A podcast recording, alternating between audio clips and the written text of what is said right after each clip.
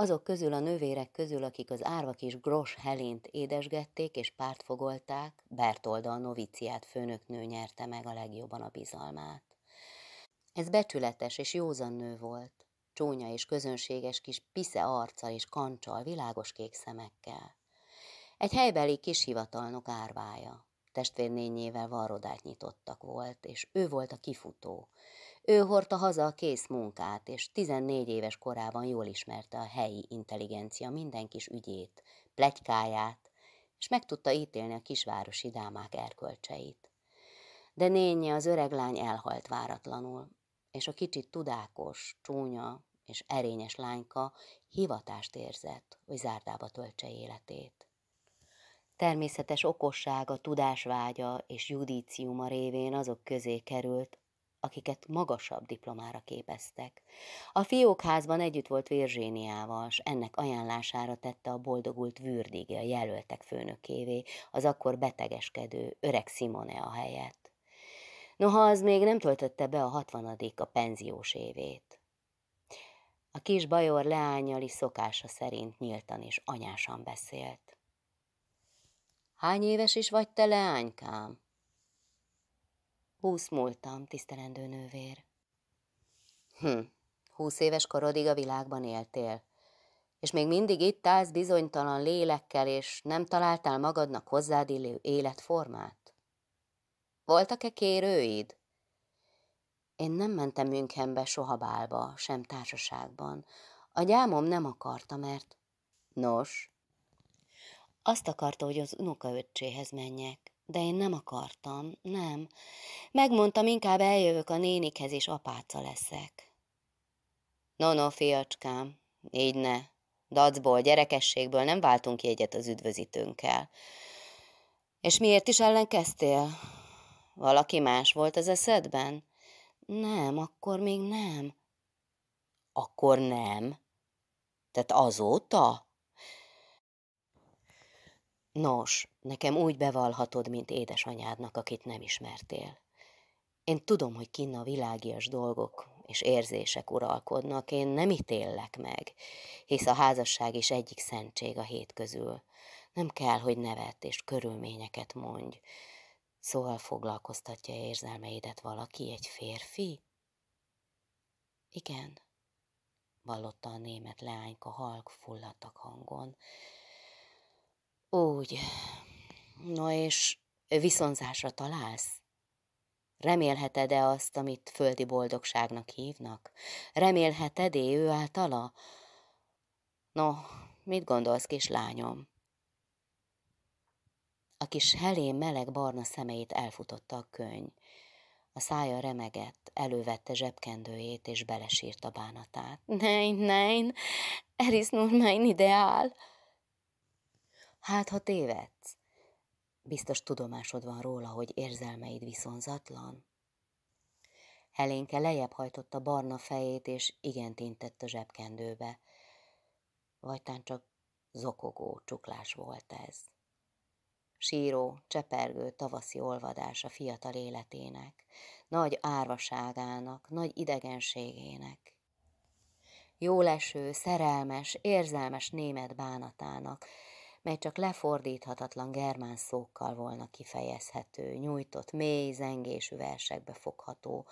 Vehmut, demut, svermut. S amelyre újabb táplálék mindössze annyi, hogy mikor a gyászeset után Holcerné a derék és barátnő itt volt részvétét kifejezni, és szívére ölelgette a fogadószobában, elsúgott, elcsicsergett néhány külső újságot hirtelen. Tudod, valami műkedvelő színház lesz, azt hiszem. Én is játszok, mert jótékony, és felkérték több feléket is. De, és azt hallottam, hogy az a leány is fog játszani, mert bejött most farsangra pusztájukról, de valami szívtelen szerepet adtak neki, olyan, olyan, hogy nagyon szép és gonosz, mindenkit elcsábít, és te azért furcsa lesz, hogy még együtt fognak szerepelni ezek. Ennyit mindössze. Ám Helénke tudta, hogy a gyász ürügyén most semmi áron ki nem engedni őt vendégségbe barátaihoz a szigorú Kunigund.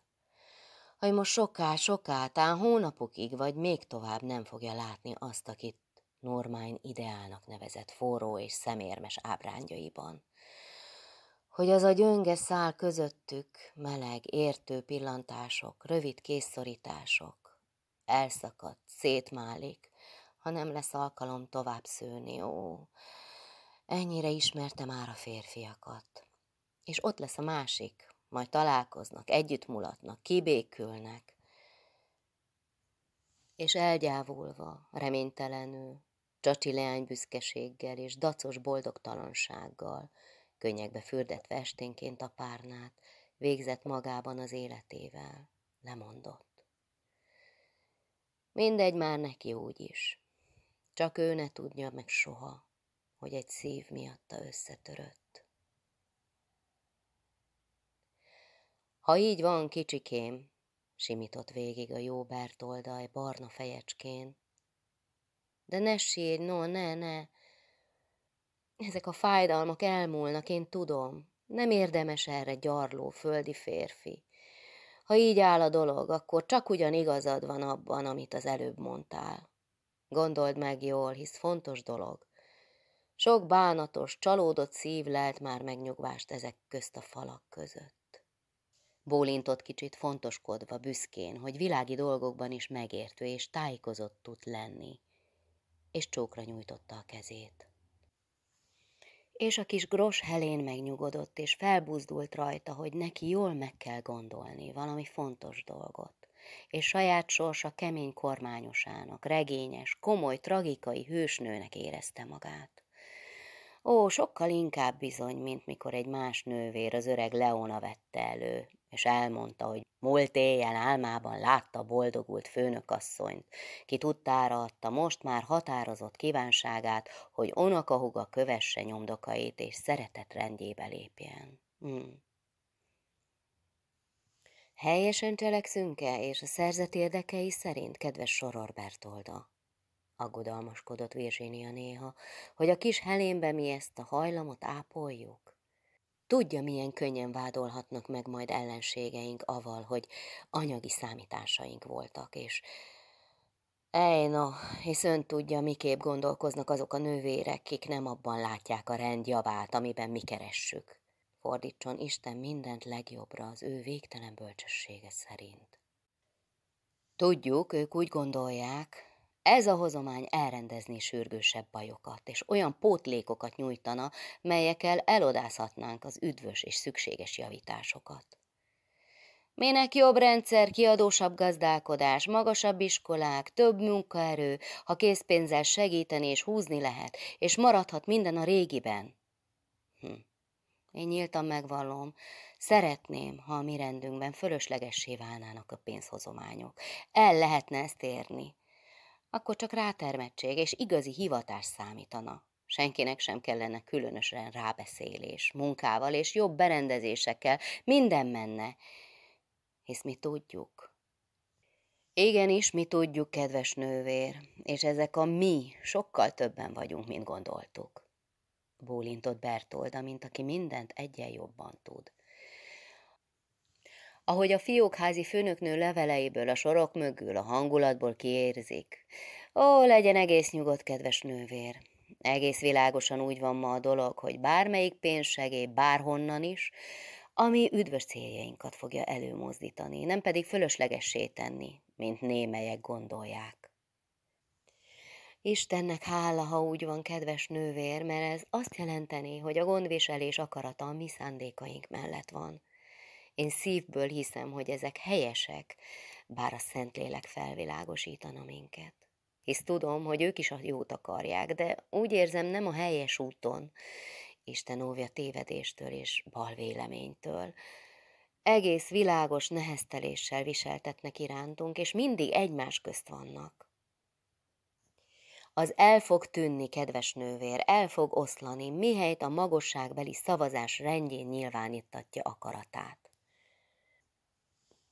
Úgy van, kedves nővér, a mi dolgunk aztán csak alázat és engedelmesség, felelt Virginia önállító buzgósággal, és elköszönt, megnyugtatva a kegyesség és jámborság egy kölcsönös, úgy szólván szakszerű kifejezéseitől. A karácsonyi napok is eljöttek. S a gyász idején egyhangúbban folytak a rendesnél is. Noha nem kevesebb misével és imádsággal. A legtöbb növendék hazament a szüleihez. A kettes hálóban például csak Helénke meg Kornélia álmodozott a szünidőben is. Noha Kornélt szívesen meghívta a falusi nagybácsi, de nem volt kedve hozzá utazni. És Marika sütögette a frofroját. Ő megírta apjának, az öreg állomás főnöknek, hogy úti költség helyett inkább egy aranyórát szeretne karácsonyra. A szilveszteri bál is elmaradt ez idén. Más években úgy szokott lenni, hogy növendékek, jelölt nők és novicok, sőt néhány fogadalmas soror is összegyűlnek a földszinti óvodában, mert az a zárda legnagyobb terme, azután egy növendék zongorához ül, és elkezdik a táncot. A párok négyeshez előre foglalkoznak. Szép fiatal apácák táncai néha hetekkel előbb el vannak ígérve, szétkapkodva hódoló növendékek közt.